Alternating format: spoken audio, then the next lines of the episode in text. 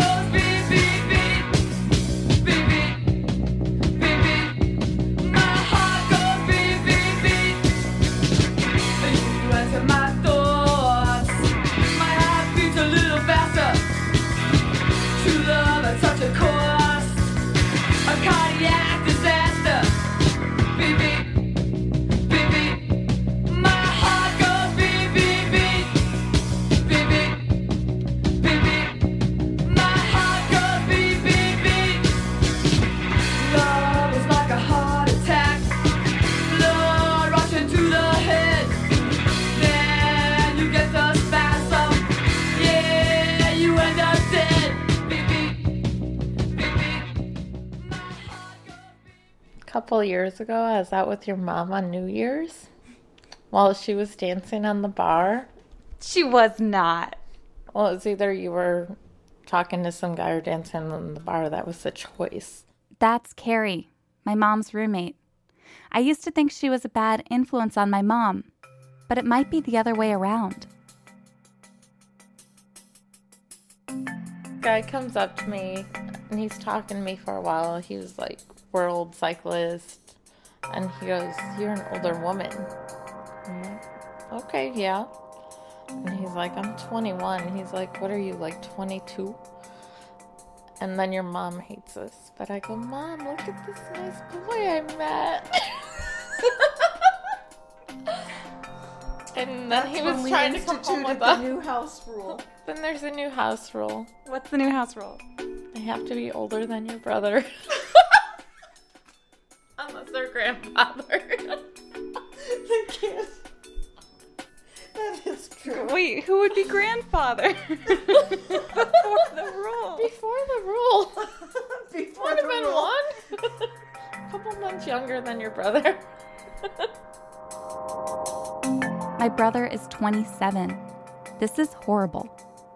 Yeah, he was like trying to come home with us, and I'm like, I don't think my mom likes you. I don't think she'll let you come home with us. I will say that that's the same night that as the bar was closing, a married couple said, We have a hotel room. We've got a room at the Baker. And it occurred to me, oh, wonder why they're telling me that. I found a 21 year old, and your mom was approached with a Was approached for a threesome. threesome. What we get for dancing on the bar. That's what we get for dancing on the bar. But that was a few years ago. Yeah, we're growing up now. So when I call and I say, Mom, how was your New Year's Eve? You left out that part of the story that year? When she said swinging, you did not know what that meant.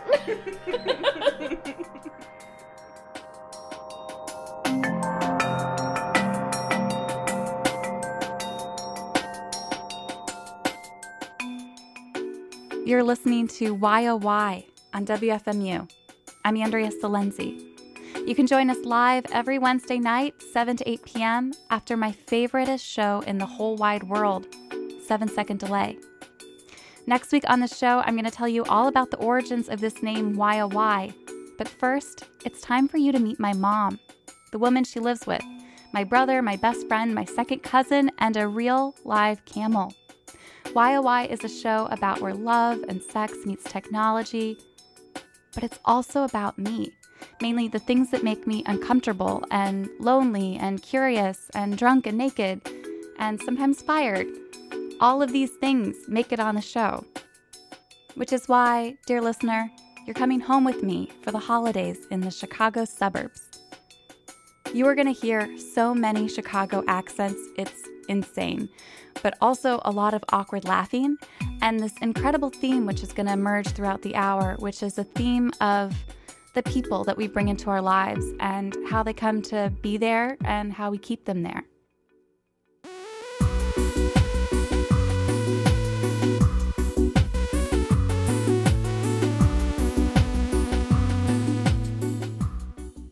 My mom's roommate Carrie says she's really intuitive, which I think is code for psychic. That's even how her marriage ended. I found love letters in a closet. We had several closets in the basement and all the boxes. And I got up one day, opened up one box, and I found the love letters. And you just knew right where to look. Yeah, it was kind of like just guided there, and I never even thought he was cheating. So that was a huge slap in the face. So, yeah, there's a lot of intuitiveness. I mean, I think the most crazy one I told my best friend a year and a half ago. I could feel my light path changing. I'm like, I want to jump out of my skin. What's going on? What's wrong today? I'm like, I can feel things changing. That night, I met a very nice guy. He was about, oh, nine years older than me. He was moving to New Jersey the next day from local. He proposed to me and wanted me to go with him. It was one of those nights where you're up all night, and it was probably one of the most honest nights of who each of us were, what we wanted, what we were looking for, and what we needed in this life out of someone. It was very interesting because he was like, okay, right now I have a two bedroom apartment out there. You come with, we're getting a house. I said, well, then I need a dog. And we were just going back and forth, and we were very honest. I said I had been through a lot, and if I left, there would be transition, and I probably would feel some attachment issues. And just honest with him where I had been emotionally, just with everything that I had done. He was like, I'm not like this. What's going on? He's like, What is it with you? Are you a gypsy? And I'm like, I'm really sorry. I'm like, Here, read my text to my friend. He's like, Oh my God.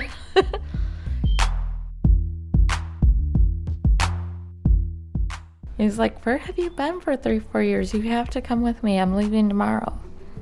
But we tried long distance for a little bit, but it didn't work. Recently, a girlfriend of mine, she introduced me to a nice guy. Clean cut, well dressed, nice job, never married, no kids. Friend of a friend, you think like, okay, we're okay. We met as a group. He was enamored by me. Just a lot of attention, bought me dinner, bought me drinks, you know, just, you know, really attracted to who I was. It's like, I need to see you again. I want to see you again. I'm like, okay, fine. About a week later, we go out, we watch a hockey game, we have drinks. It's fine. Ask for a second date. Starts texting me, hey, how's your day? Blah, blah, blah. All of a sudden, we're talking out of the blue. So, Saturday, are you free? "Hmm, no permanent plans. You know, what are you thinking? I have this swinger by girl party that I would like for you to go to. And I go, second date, and you already want to swap me out. Hmm. And he's like, I don't want to see someone else with you. I don't do the swinger lifestyle, blah, blah, blah. And I go, yeah, and people sniff cocaine because they like the smell of it. So that pretty much ended that one. Um, one guy offered to take me to a tilted kilt for a first date. What's that? It is a scantily clad female American type bar. Girls look like Catholic schoolgirl. We go to lunch and we're just talking. He's a sales manager and we're talking about how much we work. And he goes into that he has a second job. That's great. Ambitious. bringing in an income. I know, nice, attractive, professional man. Male escort.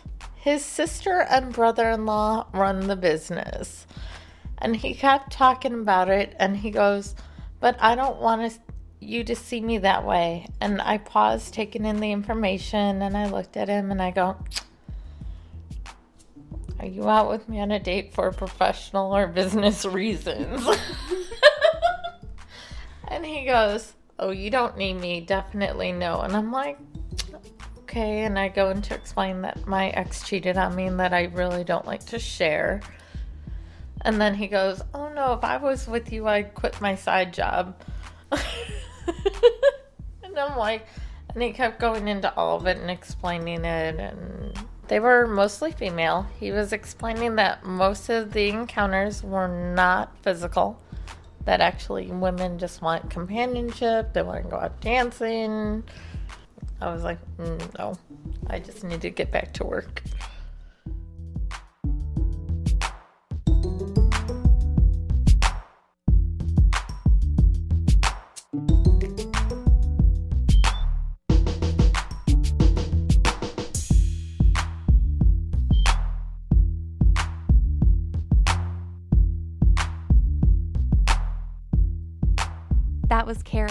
Woman my mom lives with. She may have bad luck dating, but she has great luck with her friends. She and my mom are so close. They sometimes just sit on the couch together, watching TV and playing Facebook Scrabble on their phones together. My brother even tells the story about the time he came home and found them, well, watching porn together. The details of this are kind of murky, and I really don't want to think about it too much. But needless to say, the neighbors have been wondering. My mom jokes that her home has become a halfway house for divorcing women, but Carrie, her latest tenant, has been there over three years, and their relationship is special. the neighbors around here, the, particularly the the pig who kind of lives behind us. I um, he I said something to him one time, chatting over the fence like a good suburban neighbor does. About you've probably noticed uh, a girlfriend of mine lives here now. You've probably seen her car, and he goes, "Oh, I see you got a young one this time." Later that night, my mom took me along country line dancing with her boyfriend Fred. As we drove there, she was on the phone with Carrie. All right, have fun at uh, trivia. Okay, I'm awake now. You look so cute, though. Thank you. Bye. Bye. So, where are we going, Mom? To saddle up.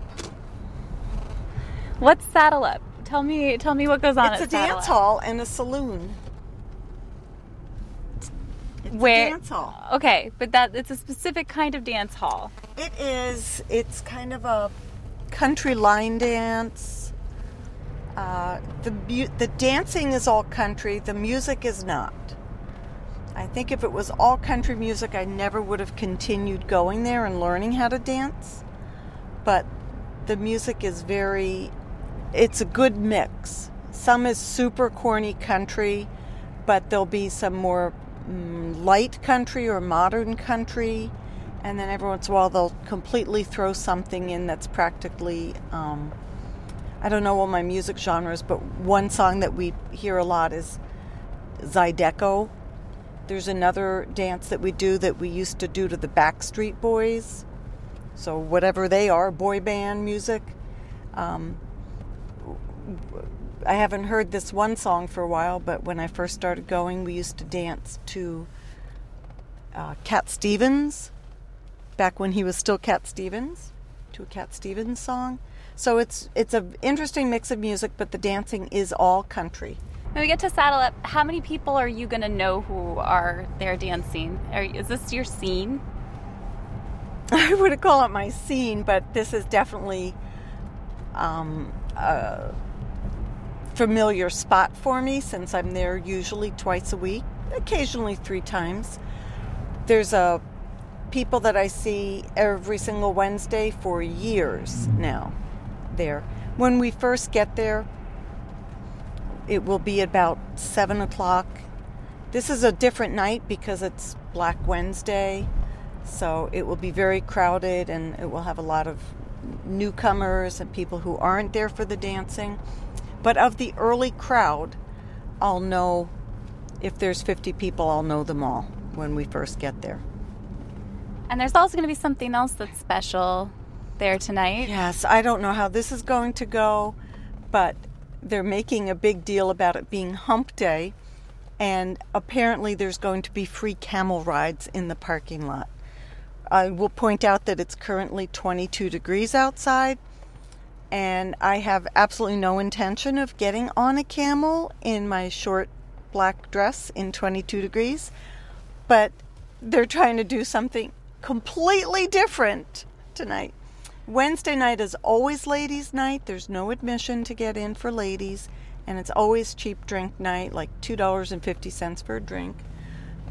so people do come and get very overserved. And tonight probably will be no exception. And then the later into the evening, the the more young people come, the more non-dancers come, and they're waiting for the Roadhouse music to start at 10:30. But yeah, uh, there's never been a camel before for Hump Day, so that will be a little different. So I was telling one guy, like, when we woke up the next morning, I was like, hey man, I'm on Wednesday. And he's like, Is this the back of the camel line? Yeah? Okay. Good. You got one to ride with? No. We'll hop together. We'll go together. Really? That'd be Quicker. great. Yeah, yeah, that'd be great. Yeah. That's me in the camel line. I'm Jack, by the way. Oh, I'm Andrea. It's nice to meet you. Same here. Ambria? Andrea. Andrea. Yeah. Okay. He's wearing a cowboy hat and has a mustache that curls up in the corners, but not in an ironic way. I instantly adore him for being so nice to me, and his laugh is literally like saying, ha ha ha. It's great. Yeah. I don't know how to line dance. I feel really bad about it. I, uh, my wife forced me into it back in '92. She made me an animal. Once I learned that I could do it, because I, told her, I says, I'm rock and roll. I'm not country. I don't listen to country. Uh, but when I learned how to do it, forget it. I was gone. I was hooked. And then we also took uh, lead and follow, which uh, two-step, waltz, cha-cha, swing, double two, and then we do uh, pattern dances, go around. So My mom's so good at it. I just like once you get into it, you it's like addicting, right? it is. Oh yeah, yeah. Just no She's coming out to cheer. Right? Watch my daughter. This is my daughter Karen. This Hi, it's nice to meet you. That's mom. Okay. Yeah, that's my mom. Um, we're gonna ride a camel together. Okay. By herself. Where are you going? I can't. I, I don't. I came out to see what you were doing. I figured you would be. I'm not going. I've seen mom and dad dancing for a long time. Camels, the way they move, they move. You know, My wife horse- usually comes here when our other friends come because she comes with me. I stay in the floor and line dance. It's kind of boring for her. She'll, she does, she knows some of them, and I tell her like creeping to come out different line dances that are easy. But Yeah. I'm not very, how would you call it, sociable when I get out here dancing. yeah. So we also dance in uh, Swiggle at the KC Hall. That'll be uh, not this Friday, the following Friday. We'll be at the Swiggle. It's kind of neat because we do different dances over there. That's so great. I know. It's. I mean, I think it's just good for you to get out and move and Oh yeah, I I would say I probably lose a pound a week. just from doing this. Just yeah, yeah, It's so good for you. yeah. I used to be in the 180s. Now I stay in the low 70s, the middle now. That's so good. So yeah, it's, There isn't usually a camel though, right? No, this is unusual. when I get close, I might call my wife up and say, "Well, I'm getting ready, dear." I'm waiting to see if she'll. Yeah, she'll still be there. Yeah. She's still cooking. Great. Are you having fun dancing? Yes, except some girls sat in our chairs and wouldn't get out. You asked her? Yeah, you know how you always take chairs, and if people sit, you just go, "That's my chair." This is the major drama of the night. I'll spare you and we can fast forward to more camel stuff. Do you just ride the camel? How was it? I hurt my badge.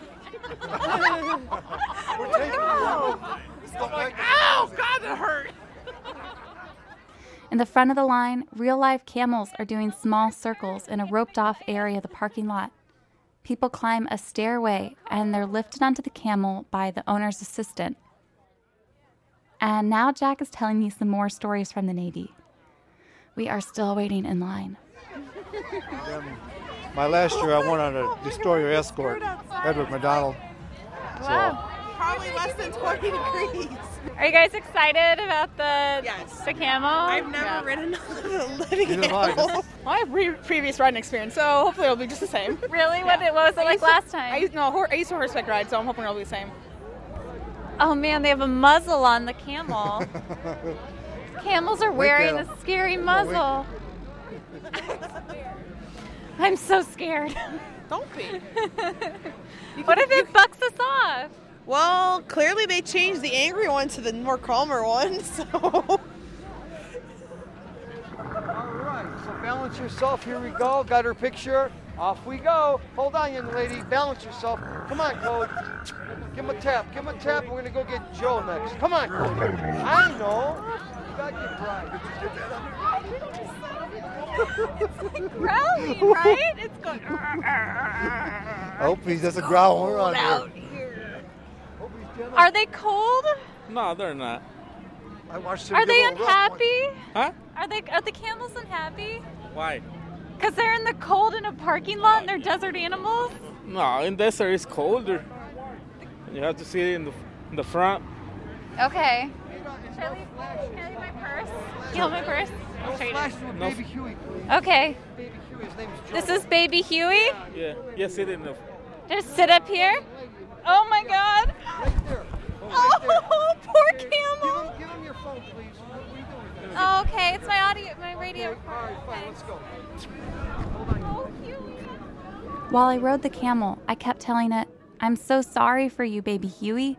You're supposed to be in a desert, not Chicago, toting around drunk line dancers. And me, I pet its thick camel fur, and it felt soft but cold, like when you leave your scarf in the car. The guy holding the chain attached to the muzzle listened to me trying to connect with the desert beast. He said, Don't worry about baby Huey. I'm its daddy. Which was a creepy thing to hear a man say about his camel. And the words didn't make me feel better. Because parents don't always sign a lifetime contract to be parents and only parents. Sometimes parents send their baby camels away to work the parking lot at a country bar. And sometimes they make friends, get a nice boyfriend, and dance on bars on New Year's Eve.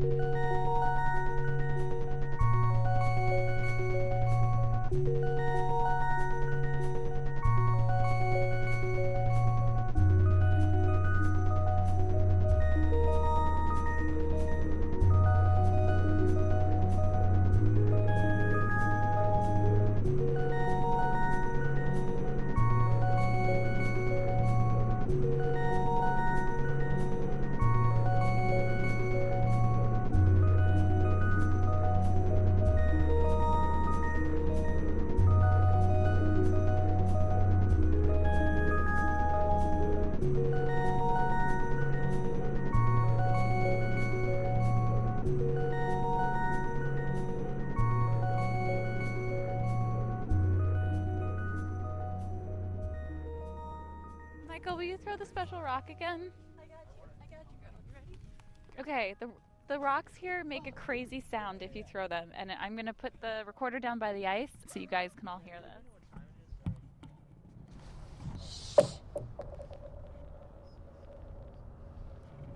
We're all standing on the edge of a frozen lake. We're in Antioch, Illinois. It's about an hour north of Chicago, almost to Wisconsin. The sun is setting, and I have seriously never been someplace that felt more beautiful and quiet and just the whole world is glowing. My best friend and my brother Mike just posed for a photo of themselves crashing into each other. And that was the sound of their knees hitting the ice. really hurt. Are you okay? Are you okay? I know. I, I thought we had it though. I did. Look at this crack. That was my knee. Is it your knee or my knee? I think it was my, maybe my hip. Oh God. That was so stupid. Where are we, guys? What's going on? This is my brother Michael. What's up? Where are we right now? We are in Antioch, Illinois, on Petite Lake. It doesn't mean it's a small lake. Just 'cause it's called Petite Lake doesn't mean it's it's that small. It's No. a beautiful big lake. It's actually a part of the chain of lakes, which is, I, thi- I believe, about 488 miles of shoreline. Al Capone buried bodies here, or by buried I mean threw them in to the muck. I'm not saying anything. um, and we're standing on frozen ice, just like sliding around, chilling. Casey's here. Frozen ice. I like that. It's we're not just dancing ice. on just frozen ice. Frozen ice. I had to clarify. Um, also here is another family member. Welcome, Stevie. Hello, world. Um, you are taking awesome long exposure photographs on the ice. Yes, I'm very patient. It's gorgeous. Holy cow. I know this is radio, so this isn't taking pictures isn't really. I'll, I'll, I'll embed this on the You'll playlist. it, alright. People will see this. So uh, we were just talking about online dating. Um, and Stevie, you have some experience with this. I have much experience with it. It's not all good. Some good, some bad, some hilarious. But uh, I was dating this girl, and we were going out for a couple months. And I actually kind of met her, honestly, through online dating in two ways. One was I was uh, out one night with some friends. We were at a bar, and me and a other buddy met this girl from Boston, Liz, and we started talking to her, and I said, "Hey, my roommate's from Boston," so they all had a good bonding experience over both being from Boston. The night ended, and we went our separate ways, and didn't see her um, again for a while. then I was browsing the web pages of OkCupid, and uh, I saw a girl who looked familiar, and I was browsed her profile, searching for any information about being from Boston, and I didn't find any, so I decided to send her a message saying, "Hey, are you from Boston?"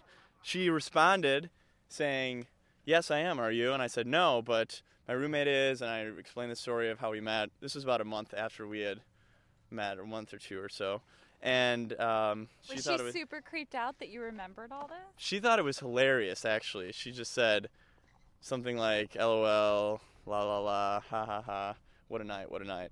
So, uh, that I was to leave it at that because I was just kind of like, okay, whatever. And then, like, a day later, she asked it when we were hanging out again. So I said, it's actually my roommate's birthday tomorrow night. You should come out. So she uh, came out met us out, and we had a good time that night. And then I had a show the following week uh, where I was to be playing guitar and singing and trying to impress everybody with my musical abilities. And so uh, I invited her out, and she brought a friend who she had met earlier that week. And this girl's name was Sarah. So Sarah's at the show, and I meet Sarah, and I kind of like Sarah, and my roommate tries to play matchmaker. So Sarah and I start dating, and uh, it's going well. Like we, we dated for a couple months, and then finally, um, I was curious. I was like, she had said some things about her online profile, and I'm like, that kind of sounds familiar. And I was curious as to what our compatibility match would be on OkCupid. So we both had deactivated our profiles by then, but we both logged on to see oh what our man, you guys deactivated your profiles. That's a big step. It did. It did. Yeah, because uh, she was sick of getting messages, and she had actually quit before we had even met. So, but I look, we were like a ninety percent match. I'm like, okay, that makes sense because we're dating, and so I'm browsing through a profile, and I see a little icon saying last contacted, April something as such. So this was like months before I had even met her, and I was like, met her in real life, and I was like, oh my god, I knew your profile sounded familiar. So I uh, went to my messages to see what I sent her, and it, her screen name was Sarah with an H, um, because her name is Sarah and it ends with an H.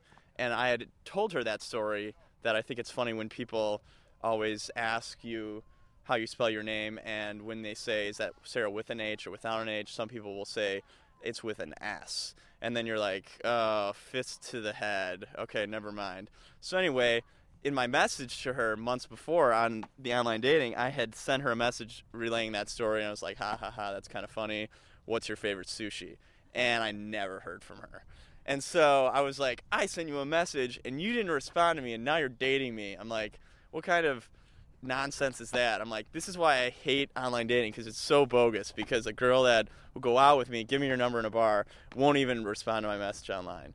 So she made up some. So, well, I don't think she made up a story. What did she say? Why did she, She say said she didn't respond? she said because it was in the middle of like a period where she was on like four dates with four different guys within like a week and was just like overloaded and didn't want to like talk to any more guys or whatever. So, and she said she saw something in my profile that like she thought I wouldn't be I wouldn't be happy with her about or something like that or wouldn't fit her what I'm looking for. So, Do you know what it, uh, it was? well, she said something like, I had some joke about some crappy pun about how I like I like my women like I like my food, healthy and well prepared, not fast and cheap.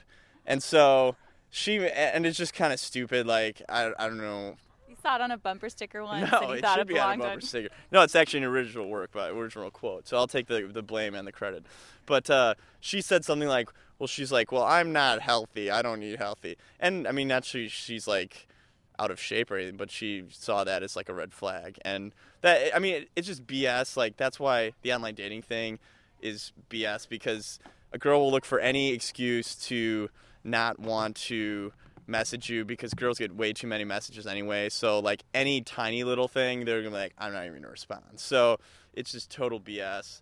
And so she felt really bad about it because I kept kind of I thought it was hilarious. Like I wasn't really like upset at her for not responding. I understand that whatever if she didn't want to date a ton of guys or whatever, but I just think it speaks to the absurdity of online dating that someone you could meet in public would would be into you, but then if you like sent them a message online, they wouldn't even like respond. And I think like I think she would have responded if you hadn't asked about the sushi. I think the sushi is really where, the where we funny went thing the funny th- is that's what she said too. She's like i didn't really know. I didn't really know what to say. But i'm like i'm sure in her profile it said somewhere like favorite foods was sushi.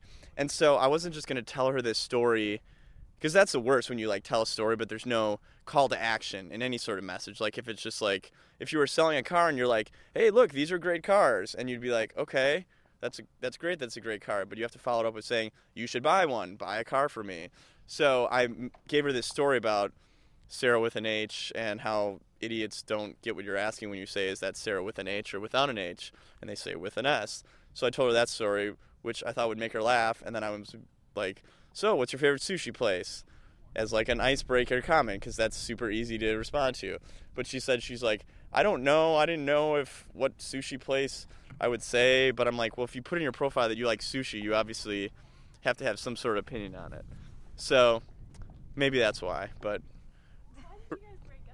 well, I we broke up because I wasn't feeling as intense about the relationship as she was, and um, I felt disingenuous, um, kind of leading her on, so to speak.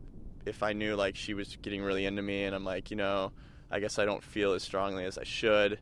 Um, i.e., Andrea will know this. I went on a date with a girl about a year ago, and it was a Sunday morning at 7 in the morning, and I was out late, but I like this girl so much, I was to go out on a date on a Sunday morning at 7 a.m., like wake up early on my day off, and I, I kind of use that as my, my uh, litmus test to see if I really like a girl. Would I go out with her at 7 in the morning on my day off? And if the answer is no, then I'm not that into her. So I guess I just... Um, didn't want to continue a relationship that I saw going nowhere long term when As you, so what you're really saying is that she wasn't healthy enough, right?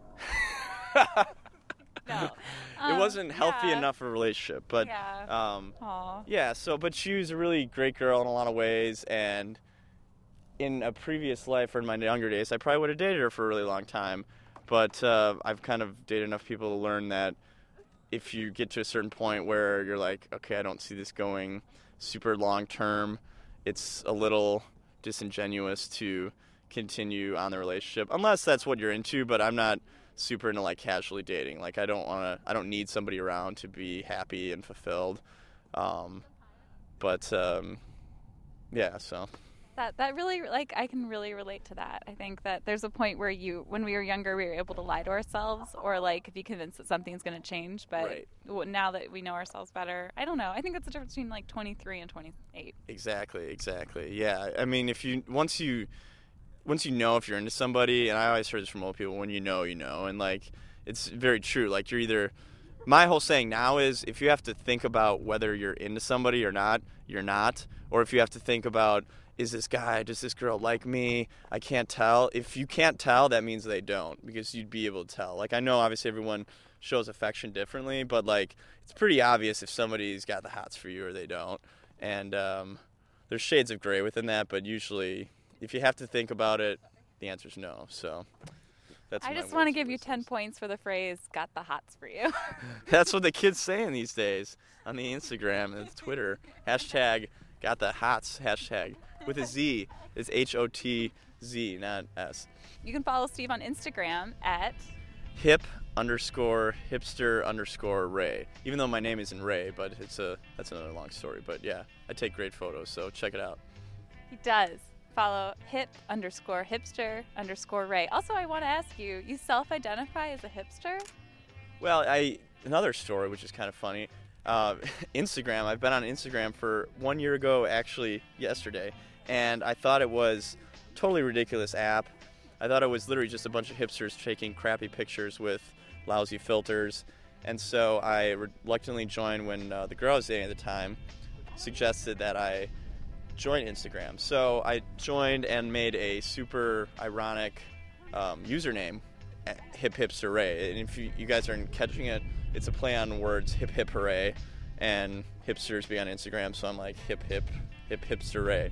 So that's where it came from. And then once it kind of caught on, I was kind of I know you can change your username, but I was kind of stuck with it, and so it's kind of like my ironic thing. And I guess I'm turning into a hipster now. So I guess it's uh, I don't know, but there, there's good hipsters and bad hipsters, just like good witches and bad witches, you know.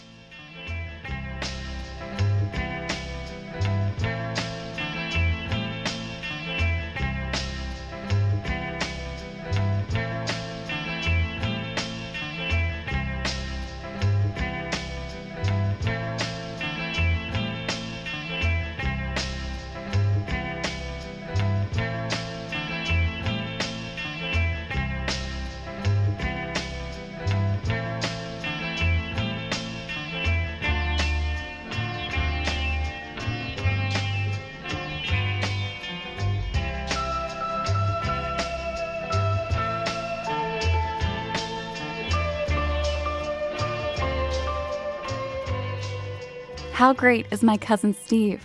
I especially love it when he said this. LOL, la la la, ha ha ha. What a night, what a night.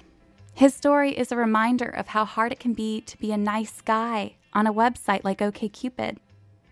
Here's his tip. He says if it seems like a guy or girl has put a lot of thought into their message, you should reply, even if it's just to say, hey, I don't think we're a match, but thanks for this nice note. It'll just make the website a more friendly place. As we wrap up this series of moments and stories from my trip home for the holidays, I present to you, dear listener, my last recording. It's from a drive home in the dark with my two favorite people on the entire planet. They are talking about something very similar to what Steve was saying. Is it important to bring someone into your life for the long term, or is short term okay?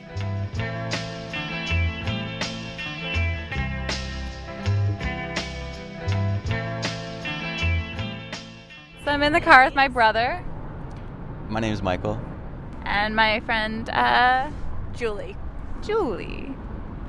Uh, and we were just talking about who Julie's dating right now. And Michael had a really good question. Why do you date a 50 year old man? You gotta give him some backstory here. Julie's in a relationship with a 50 year old dude. And Michael wanted to know what was I how. don't think they're dudes at 50. I think they're men at 50. Dude. You want to see? He And rides you a also need to let them know motorcycle. How old Julie is. Julie, Because okay. if Julie's 45 and he's 50, telling them Guys that are he's clearly better at radio than me. you just you, you need to paint a picture for your audience. I want your help painting the picture. I feel like we could do this in back editing though. I am a 28, God, almost 29 year old woman, Caucasian female, five six, Little ADD. slight ADD, Professional job. professional, Working on very a, few hobbies, Working on an advanced degree. working on an advanced degree, Occasional smoker. occasional smoke. but Now I'm incriminating myself. and um, I am dating a fellow who I go to school with who is going to be turning 50 in January. And the age difference is what? It's 20 ish, maybe 21 years. How old is his oldest child? Oh, God, 22. So there's a lot of questions that come up when you hear that. Yeah, it's not comfortable. I was very happy. I suggested that he lie about my age. I would be very comfortable pretending to be 35 for a very long time. But You're a really good-looking 35-year-old. I would feel great about being 35. Absolutely. Have the skin of a 25 year old, 28 year old, 30 year old, but not a 35 year old. It would be nice. But he still knows. I mean, he's the luckiest man on earth. Oh, you know, He, you, feels that way. um, he gets he has this wonderful time with the like the beautiful 28 year old. It's not a question though. You're just I'm just saying that he's got he has the better end of the deal. He has a pretty good end of the deal. Absolutely, right? I mean, I think so. However, I am probably more stressful to him than someone his own age. You send text messages after 10 p.m. Sometimes they are explicit. Now let me ask you. Yeah. Does he look like he's 50? No. Absolutely not. He looks phenomenal. I think he looks like he's 50. Andrea does think he looks like he's 50. He has a phenomenal body. Probably one of the best looking men I've dated. And he's got deep wrinkles, but they're they're you know, they're handsome. A little bit of salt and pepper hair, but other than that, yeah, he looks I think he looks great. So now, how do you guys act in public together? Oh God, we make out in every corner of every bar. It's awful. I hate it. It's like so much PDA. I've never had this much PDA with anyone. I don't understand this part of myself. I would have never known that about you guys. Yeah, there's some times where I'm like, I can't believe that this is me. But I am so. Wait, tell me all the places you guys have made out. Andrea, name it. Name it. have you made out at Chez Charlie's? Yes. Have you made out at, out at the shipyard? The ship? The ship. No, no, because I don't have I Thursdays. Who's got that time now? Grunauer. Yes. Now, do you feel awkward? Yeah. Well, I feel. I mean, I feel like people are looking at you like she's so young and he's 50. I Is did- that her dad? Is that her dad? So there have been a few bars that are definitely been questionable because I, I like dive bars. And um, there was one where some guy was leaving and he uh, like sort of rapped his knuckles on the table and said, "He's too old for you," and he was leaving. And then I thought, "Hey, you're you're old and with a transvestite, so I don't know where I file this." but it's I am not PDA. I I've never done that, and with my ex boyfriend, I never did that. But with him, it's just I am very physically attracted to him, and I don't mind. It's strange to me. Michael, you asked something interesting earlier. You said, "Is he your sugar daddy?" Absolutely not. It couldn't. That nothing could be farther from that. I mean, But does it bother you that someone that people might think he's your sugar daddy? I think if you're gonna date someone older, then you have to be able to suspend the importance of other people's judgment. I think that there's a lot of things that come with dating someone at any age where you have to be able to say, like, it's important to me that people read this relationship in one way. But then I think the older that you get and the more comfortable you get with yourself, you really just start to say, is this what I want to be doing? And if it is, that's enough. Now, do you feel that he he likes to do a lot of PDA? Do you think that's because he's trying to claim you? if he were smart. Like, let everybody in the bar know that you're his? Um, you know, I, if he were different when we weren't together, if he were someone who I thought was very jealous and protective when we weren't together, I might question that behavior. But he's he's very relaxed and you know, I, I posted that, that photo of you at the lake yesterday and he hasn't even brought it up. I mean, he knows that I'm here with Andrea. He knows that I'm on vacation, but he never asked who's that guy, what's going on. And so I think Probably recognize the same last name. Probably. But I, it's through and through with him. I've never gotten a sense of a jealousy or an insecurity. I think I think that the emotional response I get from him at a bar is just because we're very physically attracted to each other.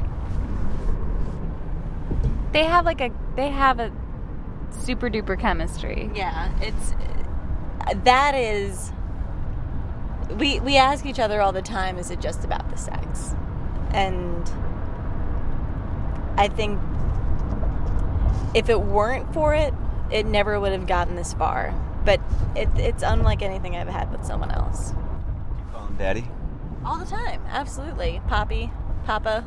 Old man. No no that's disgusting. I would never. I know. But there's something weird to me about guys who want to be called daddy.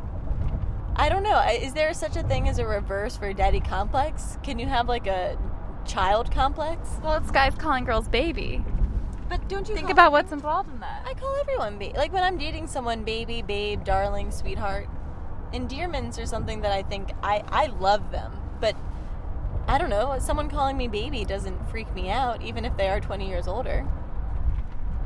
Because you don't think of it as the word baby, like baby. Now if he's like, call me daddy, I'd be like, okay, let's talk about this. I'm gonna call you. I'm gonna call you like stepdaddy.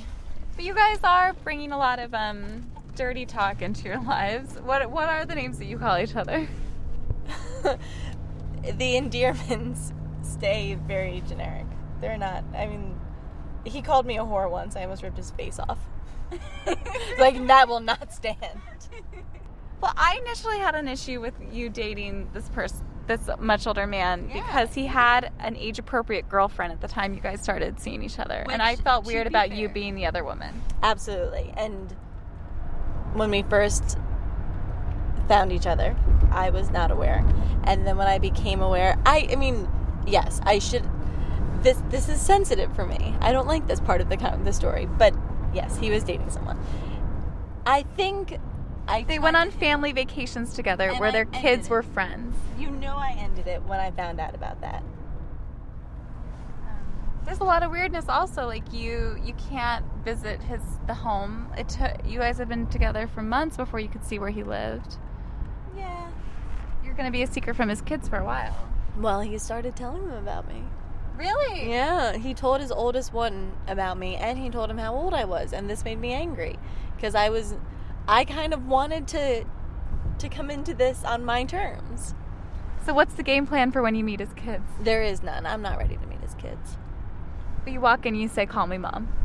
Yeah, I say absolutely. Clean your room, brush my hair, and call me mom. You have to call me mom now. Yeah, I'm your new mother. You get to tell them what to do. Right. This is like having slaves or minions. Absolutely. and it's great because I didn't even have to give birth to them. Um, Casey has my blessing now. Like I've learned, I've gotten a sense of Well, let me ask you. of this. What's what's changed your mind about it? Well, I haven't really gotten your Okay, blessing. we can No. get we can get into some deeper questions. I mean, what's what's the real reason? I mean, what are you going to get out of this? Do you not want to have kids one day? Do you Exactly. you know what I mean? I mean, do you want to take care of him in 20 years when he gets, you know, back pain? I mean, or right when he falls down the, the ski slope. I know. I think about this. you know, what's your long-term plan? But do you need a long term plan? Because Andrea and I have talked about this at length. Dating in Kansas City and dating as a woman in Kansas City, I don't feel like I'm missing out on anything in the meantime. I don't feel like the love of my life is at Chez Charlie's and I'm just missing it because I'm not paying attention. I really feel like I am choosing to sacrifice finding the long term the long term game plan for the short term satisfaction and i'm not sure that that's wrong or bad at this point. I, I don't think there's anything wrong with that. But you don't see anything long term.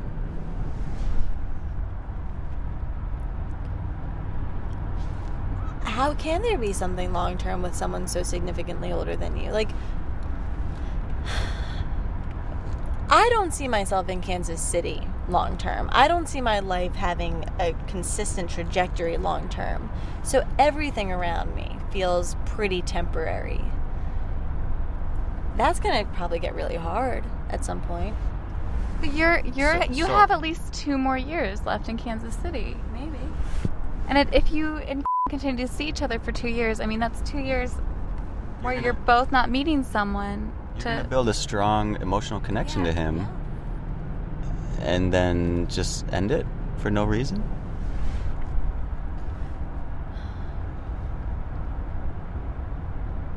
I, I I love how you put that because there's something so brutally honest in there.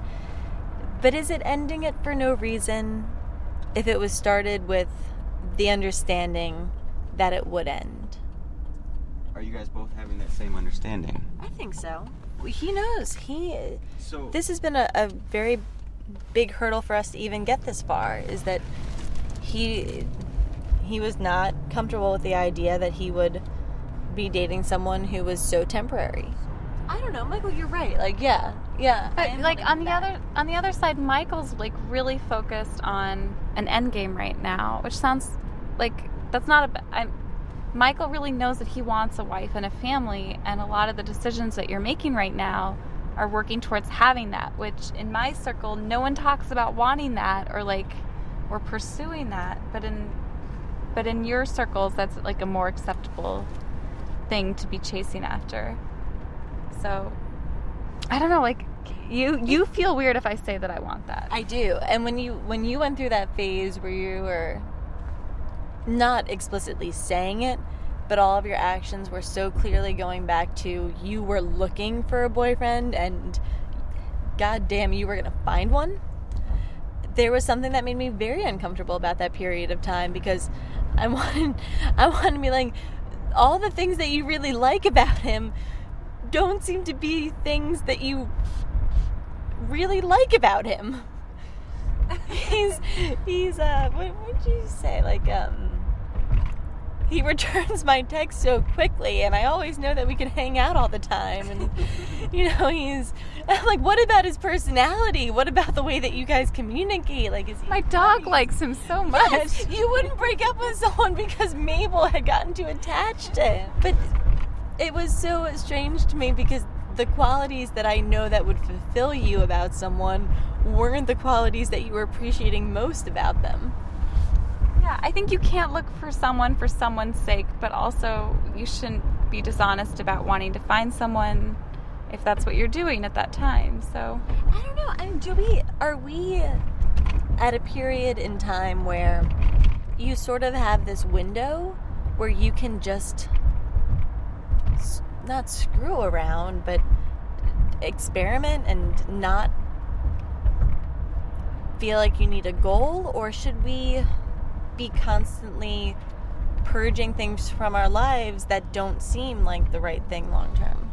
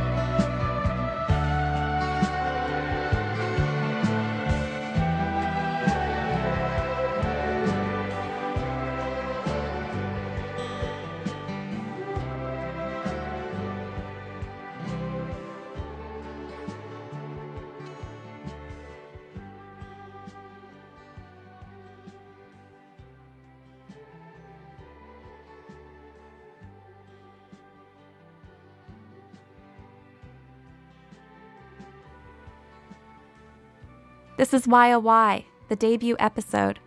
I'm Andrea Silenzi. Thank you to everyone who let me stick a microphone in your face this holiday. I love you all so much, and I want you in my life long term. You can subscribe to the YOY podcast by visiting yoyradio.com. There you'll find photos from today's show and learn more about the music we featured. There you can also sign up for our mailing list. That's where I'll be blasting you with all the upcoming show topics and asking for your stories. A few in the queue include juice fasting, Lulu, Tinder, robot sex, and more. Got something? Tweet at Andrea Silenzi. Our podcast artwork is by Greg Harrison at gregcircanow.com. He is so talented. Thank you, Greg. Stay tuned for Dave Emory, my favorite anti fascist, back on the airwaves. This is WFMU East Orange, WMFU Mount Hope, and in Rockland County at 91.9 FM and online, WFMU.org.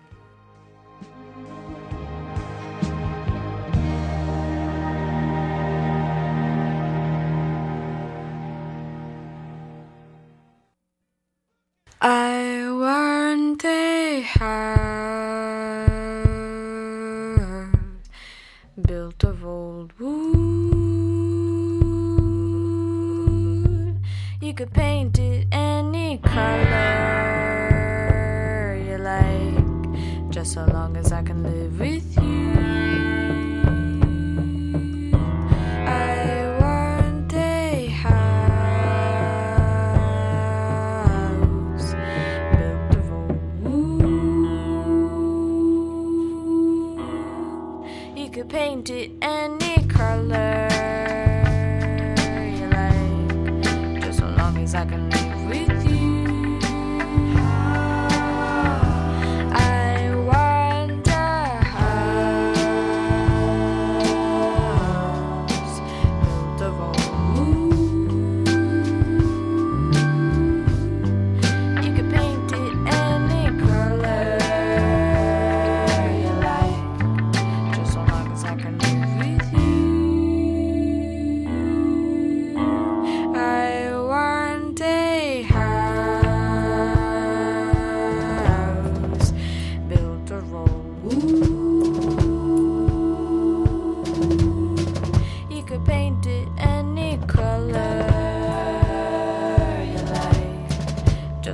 just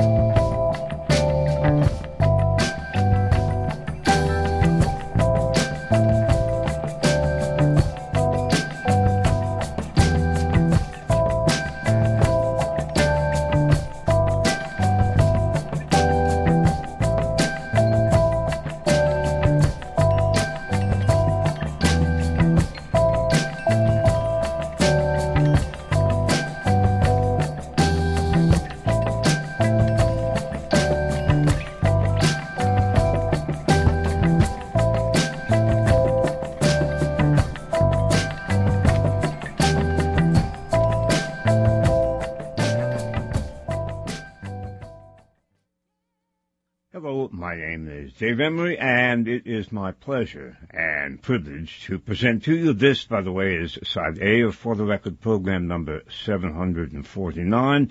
We are speaking with John Loftus, a man I consider to be a genuine American hero, the author of, among other titles, way back in 1982, The Belarus Secret, then The Secret War Against the Jews and Unholy Trinity, both co-authored with Mark Aarons, uh, The Witness Tree and uh, Valhalla's Wake, which we will speak about, and most recently an updated and uncensored version of The Belarus Secret, America's Nazi Secret. John Loftus, welcome back once again to our airwaves. Well, thank you, Dave. I've been away for a while. I'm recovering from some uh, spinal surgery, but it's good to be back. Well, I'm recovering from major jawbone and uh, mouth surgery, uh, tooth ins- uh, infection spread, and so I had 15 hours of surgery, and I'm still talking like Elmer Fudd. So, uh, Oh, I think you you notice a difference, but nobody else does. no, it, it, it's there, but uh, it's it's still the same old me with the same old blues, and uh, so or news Good as to have it you were. back. Yeah, well, it, it's good to be back. And, uh, and by the way, if listeners who have not heard the program are interested in some of the more recent developments and my take on them, uh, the news and supplemental section of the Spitfire List website has about two years uh, worth of blogging material. I was blogging almost as soon as I got out of intensive care, and there's tons of information in there. Uh, John, the in recent weeks, uh, we have been deluged with stories about the NSA leaker Ed Snowden, who has been disclosing that the National Security Agency and the British GCHQ have been hoovering up, vacuum cleaning massive amounts of electronic communication, and no doubt you were shocked, shocked to learn that there is gambling going on in this establishment. You know, and it's a funny thing, but I've been um, saying this stuff for years. Way back when I wrote The Secret War Against the Jews, there was a very uh, controversial passage that was censored out of my book, then put back in. Um, I don't think that people understand that 90% of what Snowden is saying has been out there. Of course, we vacuum up everything electronically in any digital form anywhere in the world every day.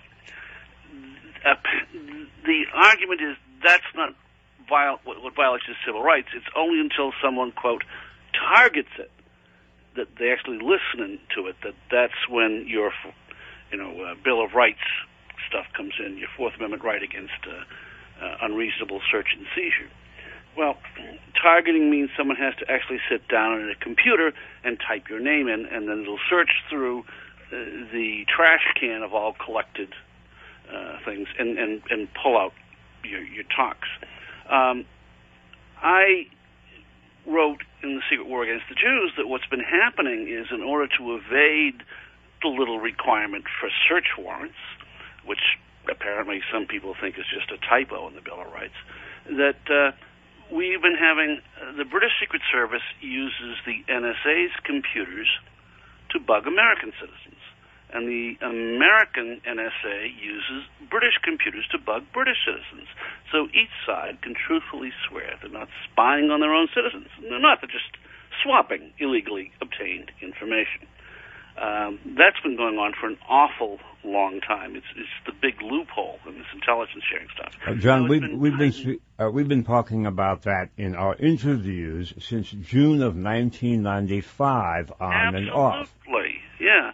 Now, what Snowden apparently was shocked, shocked that this was happening, and I think he made one valid point that there really is not enough supervision.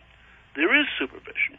I mean, we have both congressional supervision in the form of reviews by the two intelligence committees, and we have judicial supervision in the terms of the FISA court. Um, but he's saying that needs to be tightened up, and, and I agree with him there.